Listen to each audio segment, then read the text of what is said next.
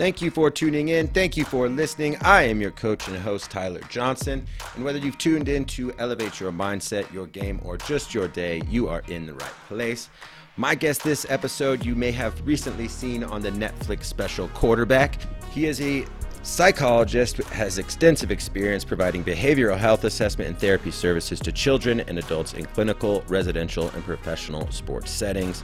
Throughout his career, he has been particularly interested in delivering person centered care, tailoring his services to clients' preferences, values, and unique needs. His practice of psychology is guided by principles of resilience and well being, which we'll talk about, using individual strengths, adaptive capacities, and sources of joy and purpose to facilitate positive change. Please welcome to the Elev8 podcast, Dr. Brownell Mack.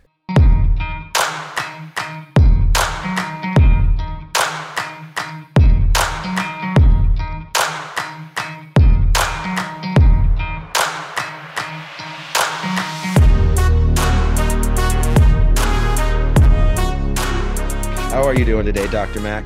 Doing well, Tyler. Thank you.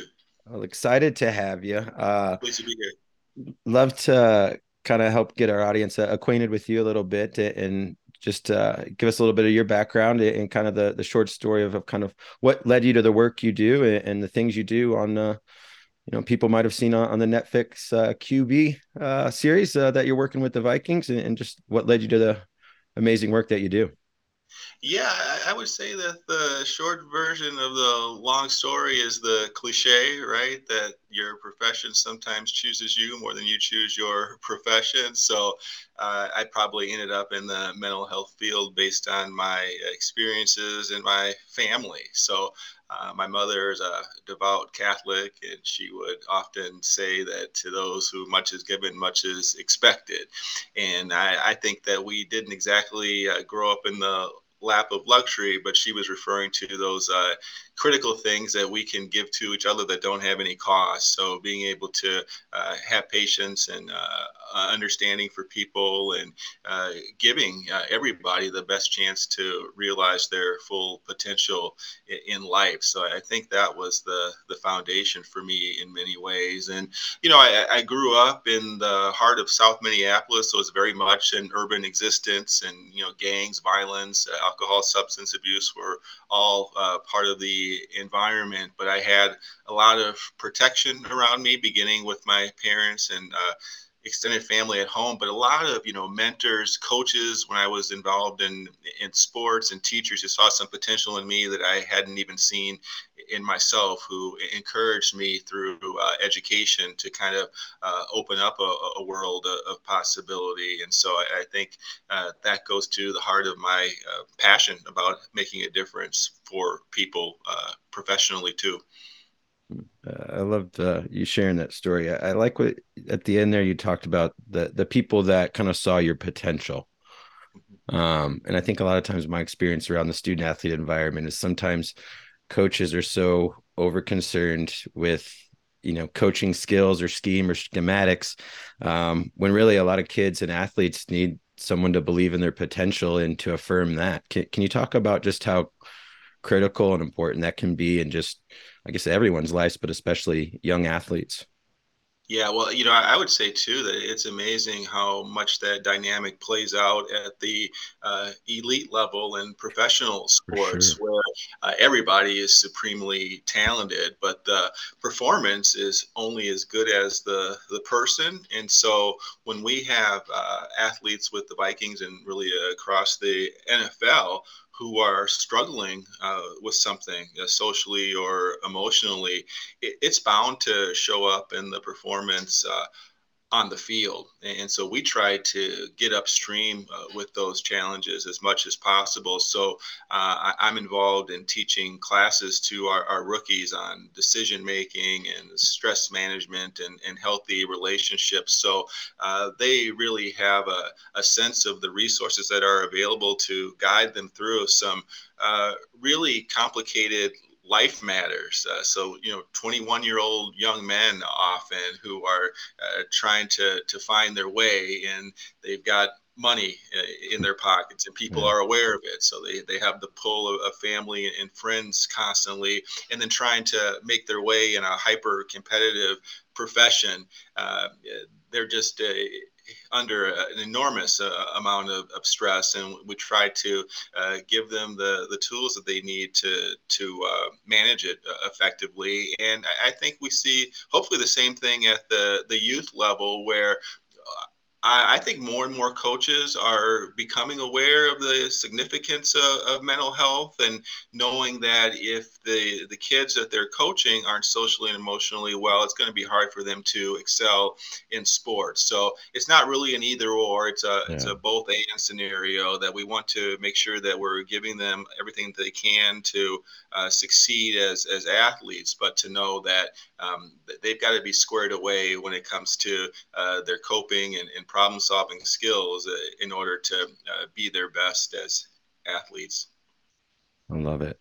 Um, you know, and looking into your your work, two of the things that jumped out to me was, you know, that you you guide your kind of work on the principles of resilience and well being, and I think often sometimes uh, we observe people sacrifice some well-being in the name of resilience or pursuit of something but can you talk about how you kind of define those two things and, and create a, a healthy balance yeah, to, to me, a lot of it comes down to finding what I refer to as this intersection between uh, important to and important for. So I think in in my work, uh, there are uh, many people who are clear about what's important for them to do. So if they've been diagnosed with depression, they know that probably means uh, therapy and maybe medication but they have to find some some reasons, uh, a purpose behind doing all of that uh, tough work that's involved in managing depression. And so that's kind of being clear about the why or the the important too. So um, I'll take my medication. I'll see the therapist because it's important to me uh, to be able to be the the best parent I can be or to be the best uh, football player uh, that I can be. So to me, that kind of goes to the heart of uh, of well-being and resilience. Um, I think is something that is characteristic of all human beings. Uh, no, no, matter how much you, you might be struggling or uh, how much difficulty or adversity is piled up on you, you have found a way to to get through it. Um, so what's happening when there's uh, mental illness is just that the the resources have gotten um, out of balance with the demands. So mm. that people are, are facing some circumstances that are often uh, beyond their control, that are uh, overwhelming their, their, coping system. But there are uh, plenty of stories, if you can mind for them, that show how they have been uh, adaptive uh, in the past, uh, how they've been able to um, kind of summon their resolve to to get through things that they didn't think they'd ever be able to to overcome. And so a lot of my work is predicated on trying to uh, build out those, those narratives for people. And then when we find that there are certain um, obstacles that they need to uh, strengthen uh, problem solving and coping skills, the good news there is that we can help them do that um, through practice. Uh, anything you practice you get better at doing. And, and I think that philosophy is very accessible to, to athletes who can realize that there were a lot of things that were hard for them uh, when they started out in their sport that became easy, that kind of went on autopilot later. Same thing applies to uh, life skills and, and yeah. coping skills, the kind of things that I teach into the kind of the, the, coping skills and some of the the teaching and like you said you know with practice we can improve. Um, are there ways you know imagine a lot of times your teaching is is you know in a classroom or office setting or, or do you translate it to the field or is there ways that you see at the highest level that they're creating space you know for you know just the the mental management that i imagine is required for the routine and you know demands of the nfl yeah, I really feel fortunate because the team clinician role, the position that I hold with the, the Vikings, there are now you know 32 of us, so it's a, a mandated position. All the clubs have to have a mental health provider who is accessible and, and visible uh, throughout the, the season and in the off season too, where the, the work kind of pivots more toward helping um, couples and, and families often Mm. But it, it's a very fluid uh, position. So there are times when I'm working one to one with players and coaches, and it feels like a typical clinical setting, much of what I would do in my private practice, where you know someone comes in, there's a diagnosis, there's a plan, and, and we we follow it but a lot of the the work with the team is, is spontaneous and um, i think of it as kind of leading by walking around. So when you're embedded the way that we are as team clinicians we have a lot of contact points with players. So sometimes yeah. it's having meals in the in the cafeteria or it's uh, being available on the sideline at, at practice.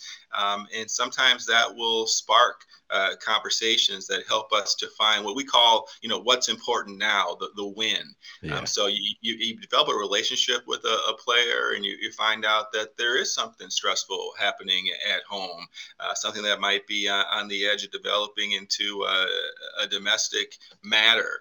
Um, and then if we know about that early, then we might pull a player in to have a, a private conversation about um, what seems to to be uh, getting in the way in that relationship and where are the opportunities to try to to mend that relationship so that it doesn't turn into something that could be uh, destructive or something that can begin to you know interfere with performance and in, in life uh, in, in general. Um, and then you know I would say too because we are focused on prevention and, and education when we have the the classes on healthy relationships, for example, the players begin to see you as the clinician as, as someone who can be a bit of a, a sounding board or uh, available as a, as a resource. So they'll initiate uh, some of the conversations about what's important to them now. You don't have to seek them out as much. And, you know, that can turn into some really, uh, unique exchanges. I, know when I, I first started, I didn't know all the, the rules and the, the ins and outs the NFL. So I was on the practice field and I had begun uh, developing a relationship with a, a player. And he kind of came over to me on the sideline and he was talking about uh, uh, something that he was going through with his, his mother that had been uh, mm-hmm. on his mind. We've been talking about that privately, but he wanted apparently to talk some more about it right there on the sideline. He started put his arm around me and I, am listening and kind of nodding and, and taking it all in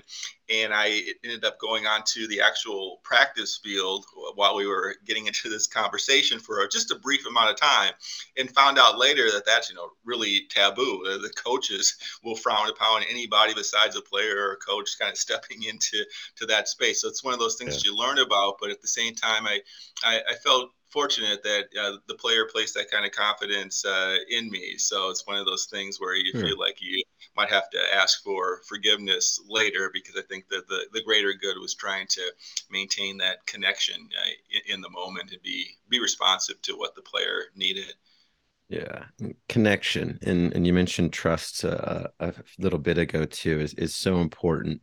Um, you know just for all coaches is they they do their job in creating that in the environments. But uh, even i think you know in the mental performance space and when it comes to psychology how do you find ways um, to you know a lot of coaches that listen to this maybe high school or college coaches that are limited by ncaa hours or, or really short cyclical seasons in the high school environment uh, what, what are ways that they can help you know create trust uh, amongst their team and, and with their coaches uh, to hopefully get the best uh, from their their personnel. Yeah, well, you know, I think it comes down to relationship always. And uh, I think uh, people respond to coaches or programs, organizations that respond to them.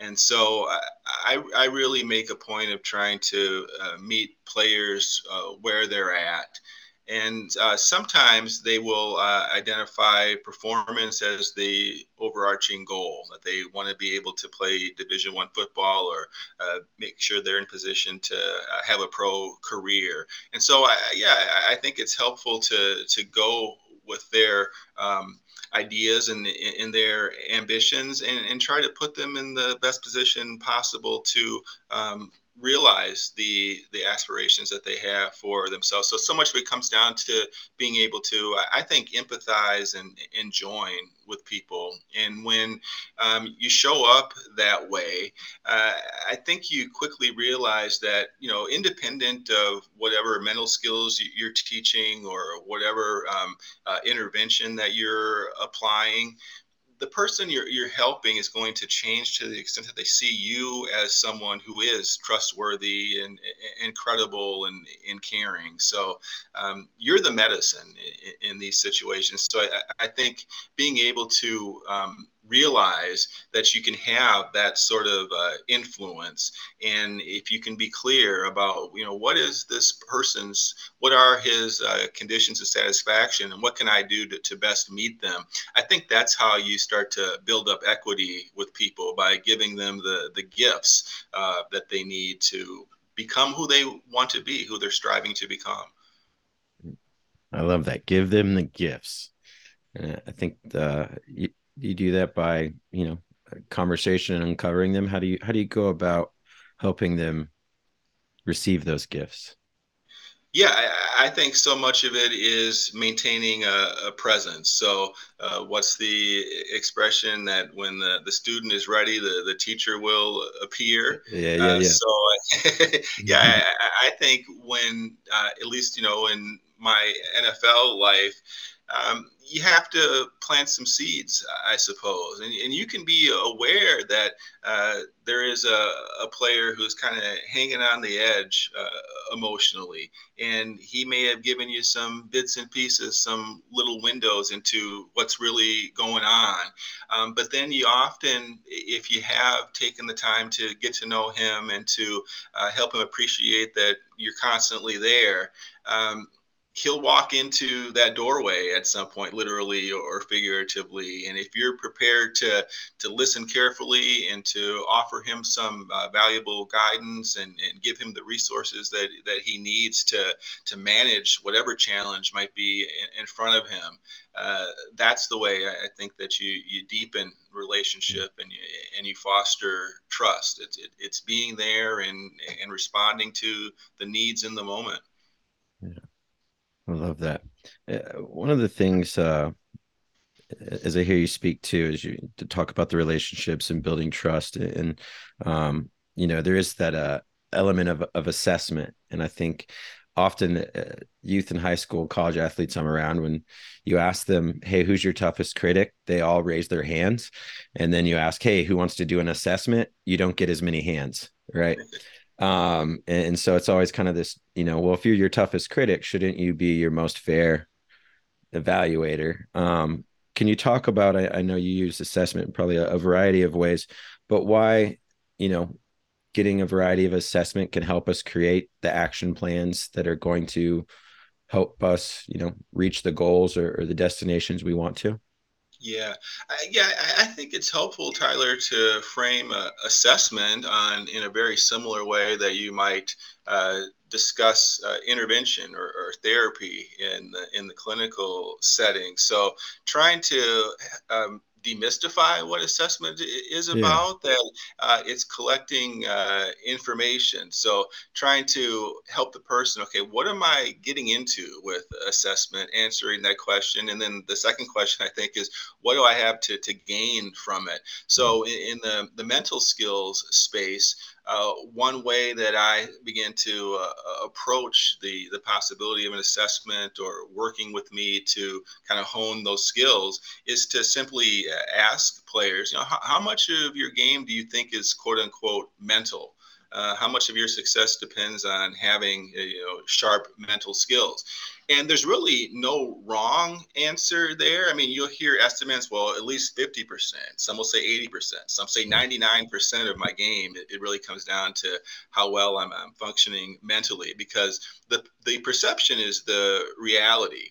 And so if you believe that uh, being able to concentrate and being able to maintain your, your confidence and uh, being able to stay focused in, in, the moment means that much to your performance, uh, it will have that kind of relevance. And then from there, um, you, you kind of get that initial buy-in, and, and that's where you can offer some of the the concrete um, skills and, and, strategies that might be helpful. So again, it's kind of appealing to the player's self-interest. If you are indeed in, in invested um, in uh, kind of accelerating your performance, what are some of the things that you can do? And so that, that might talk about, you know, have you ever uh, done any breath work?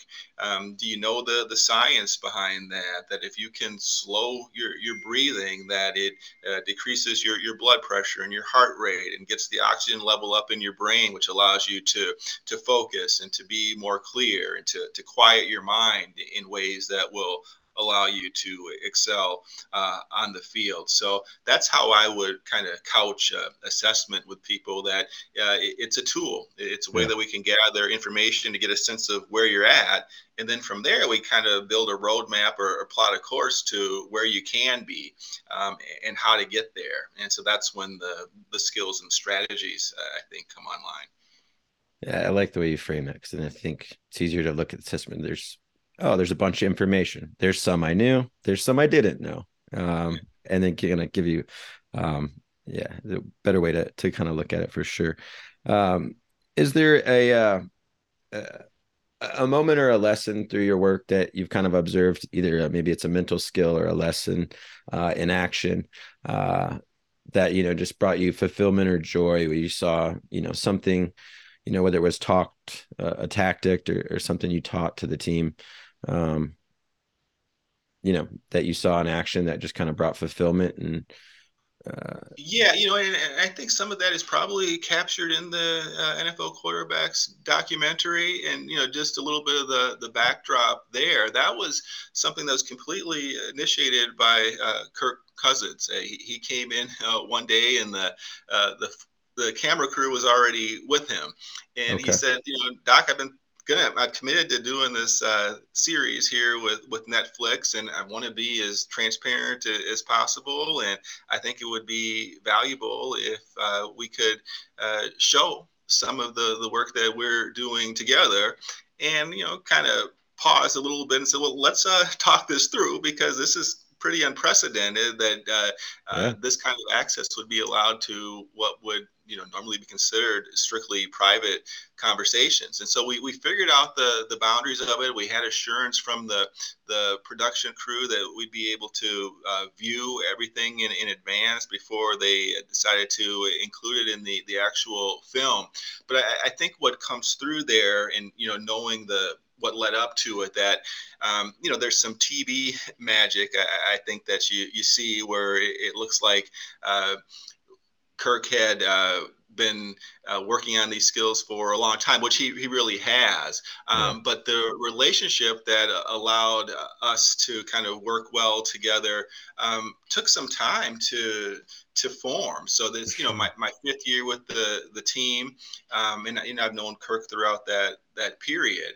Um, but we started out talking about kind of common interests, uh, you know, things that are happening with our kids. Uh, we're both tennis players too. So I remember nice, nice. You know, one story, yeah, I'd get pulled into the quarterback room, just again walking around the building sometime, and Kirk would ask me some things about tennis and share what what he knew as well. And he he brought up something that he had talked to, I think it was Drew Brees about, and he said, you know, Doc. Uh, Brees said that one of the unique things about tennis is the only sport that involves a, a throwing motion where the object doesn't leave your hand.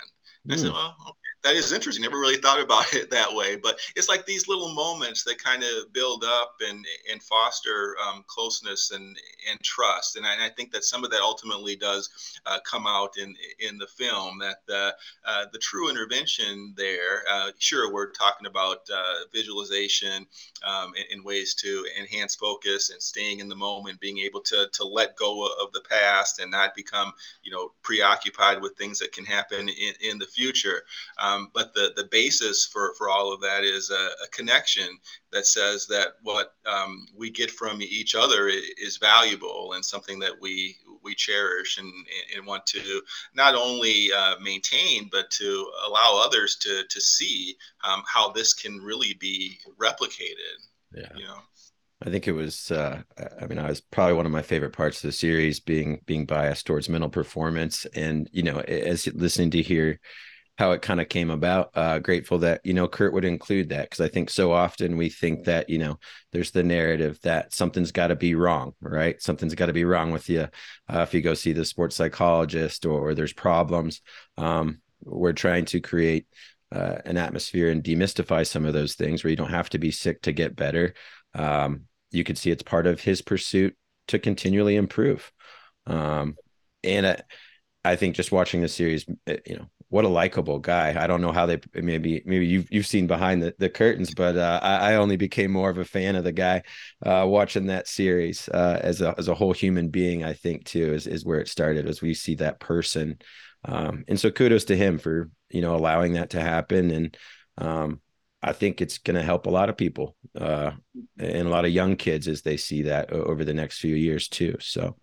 Um, and I think we've already seen that from the response to the, the film. I, I, I can't count the, the, number of people, and, and, Kirk has said the, the same thing, who saw the, the mental skills segments in, in particular as validation of utilizing mental health services in, in general. So I, I, think that those kind of portrayals do go a long way toward uh, destigmatizing uh, mental health care and uh, especially I think it can make an imprint for for young people.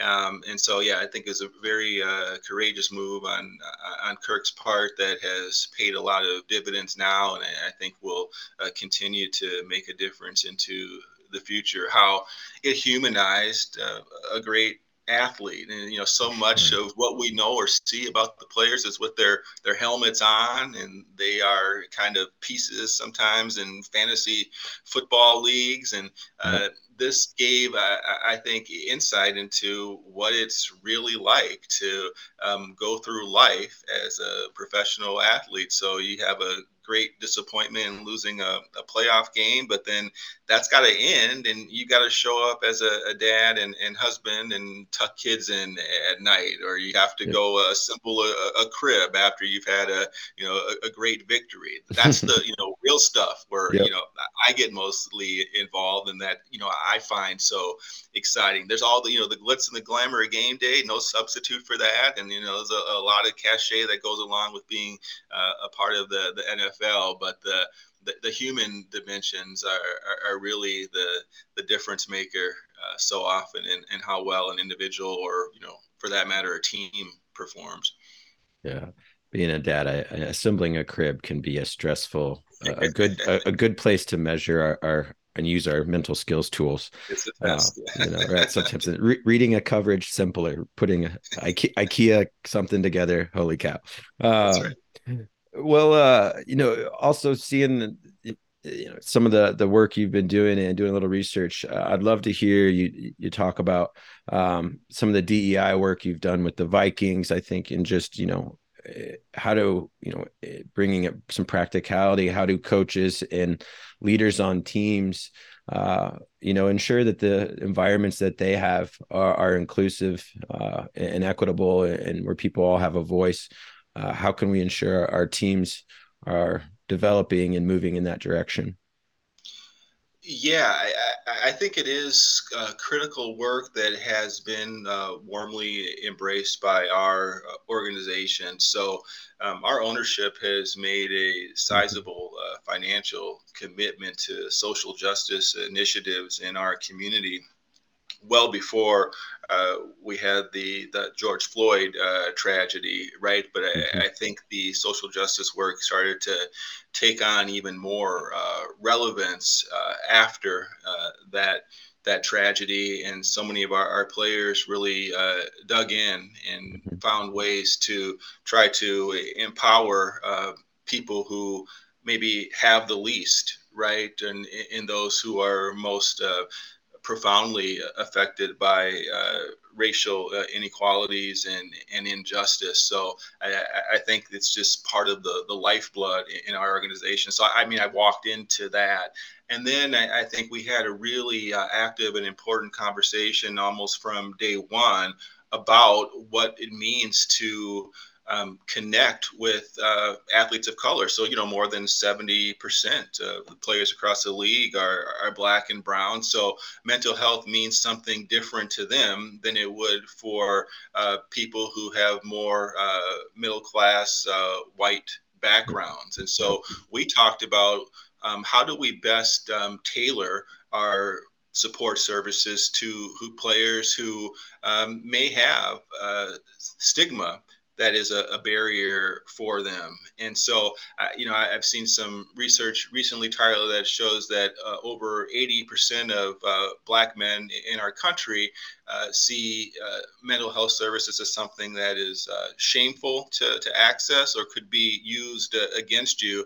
Um, mm-hmm. I don't know if the, the, league has similar kind of survey data, but I, I can tell you anecdotally uh, that's something that I, have had to try to um, navigate in in my role. That um, I, I, think we have a, a warrior mentality uh, across the league, and so much of success in sports, as you know, often does come down to grit and determination. But to a limit, right? Because yeah. you can try to force your way through situations and use the example of a physical injury. Um, you, you, push too hard, you can end up getting more uh, injured, and then uh, something permanently can happen that will be debilitating. Really, no different on the uh, emotional side of things sure. here too. So, a lot of the message to the guys, um, especially our, our, black and brown players, is that um, vulnerability and, and, showing it is really the ultimate sign of, of strength. And so, we're we're trying to you know reframe what it means to need attention to your uh, emotional life and then yeah. to to be available to them to you know connect with someone who looks like them and has lived like them in many ways i, I think that becomes a, a really uh, compelling part of what uh, i have or what we have to, to offer as an organization so we're talking to players about things that we have experienced so um, as a, as a black professional, as a black man, I, I know some things on an intimate level of what it's like to sure. feel um, mistreated or, or, or, misjudged. And even though I'm not maybe talking about that experience in explicit ways with, with players, I think some of that comes through and it, it, leads to an identification and it helps to, to foster the kind of trust that's required to really be helpful to them to um, get through some of the, the barriers they see in accessing mental health care and giving it their, their best shot and being able to appreciate that, oh, you know, this does, this does help which keeps them going and keeps the yeah. service you know, sustainable. I think uh, uh, people that listen to this podcast knows probably knows I've talked about my history, but I think you know when I was uh, give you a quick window. You played college football, uh, very masculine kind of, I guess, ideology that I kind of brought up in, and you know had a great career. End up working in professional sports, but I was working in the front office of the White Sox and remember feeling kind of depressed and anxious and not myself. And the HR lady was like, Would you want to go see a therapist? And I remember my response being, I'm a football player. I don't talk about my feelings. Mm-hmm. and uh, I was glad that was the last time that really left my mouth, uh, except and except for in recounting it uh, in this instance. But I remember that was just the initial response. Um, the therapy that ensued for the next few months was transformational um, and amazing. But um, I see a lot of you know environments where you know we are kind of we don't talk about that, we compartmentalize that, we do that. Um, where it's been refreshing to be around more coaches, more teams, seeing and hearing the things even at the highest level that's going on. Um, to realize that I think a lot of our peers in our locker rooms are going through some of the same things and challenges. Um, and that it is okay to talk about it. And like you said, that vulnerability piece. Eh, can you expand on just how important creating space and safe spaces to be vulnerable can be in building men the right way so you don't have to rebuild broken men? Yeah, no, great, great point. And I, I think so much of it is simply uh, giving players the permission to talk about their uh, emotional lives. Um, to a man in, in our locker room, these are exceptionally uh, bright and resourceful and, and resilient people. And they can do uh, an incredible job of masking vulnerability. And I don't think we can escape the fact that um, almost faking it till you make it in sports. So you don't, in a competitive uh, arena, want to uh, signal that you're starting to to waver in, in any way, mm. right? Um, so that gets deeply ingrained and can carry over to your, your personal life. But uh, in your personal life, that um, approach has some some limits because you're not able to then get in touch with the the things that are uh, affecting you. Um, the, and, the people who want to be close to you and, and, and, be supportive when you need it, um, they're kind of left at a loss if you're not being transparent about what's going on uh, inside. So I think just being able to pull players in uh, into a private setting and a judgment free zone to have kind of a, a free flowing conversation about, you know, what's going on uh, emotionally. What are some of the things that you're finding uh, stressful and, and difficult? And I think simply uh, asking that question sometimes uh, uh, just opens up a, a whole uh, well of concerns that have gone unspoken probably for way too long. And once they, they get started and they realize how good it feels to kind of set down that burden with with me. Um, pretty quickly, they're doing the same thing with uh, the people in their lives at, at home and, and their teammates and, and their coaches. We just see a real uh, ripple effect. Uh, yeah. that way. The, the, the, floodgates just kind of kind of open uh, once you are, are told that um, it's not only okay, but it's necessary to talk about what's happening inside. I think definitely my own experience. The first time I talked about it was the scariest time, right? Um, for sure. And then it became easier to uh, to discuss and, and help and, and reflect upon. Um, as we wrap up, one more question I'd love to ask and always love to hear uh, in the work in your life and what you do. Uh, what brings you the most joy, Dr. Mack? What brings you joy? Yeah, for me, it is being able to see people uh, reach their highest potential. So a lot of my work is uh, front loaded in the sense that rookies come in. Uh, we try to build connection with them and, and teach them some of the skills they need to uh, excel uh, both on and, and off the field and some of those players are very you know wide-eyed when they when they join us. And uh, they don't really know what they're getting themselves into. You know they're talented. They, they wouldn't be here if they weren't. But then you know almost year after year uh, when they're with us you see the the development and for so many of them uh, you, you watch them kind of grow up before your eyes and, and so that that young guy who came in on, on day one and was really you know completely scared and uh, unsure of himself kind of becomes this confident uh, all pro player in a few years and to see that kind of transformation uh, is really uh, uplifting, I think, and, part of what what keeps me going. But it's also the the small kind of uh, incremental progress that you you can see as well. It doesn't maybe show up uh, on the field, but you, you know how hard uh, someone is working to um, become a better version uh, of themselves, and maybe if they never become an all pro player. Um, they had the satisfaction that, you know, I, I really gave everything I had um, to this pursuit. And I, I, can take a lot of pride in that. So, you know, really you never regret that you you failed in the end. The regret comes that you didn't try you know and, and so um, that's something that I, I, really try to underline with guys that um, if you've poured everything you can into becoming who you wanted to be that's the victory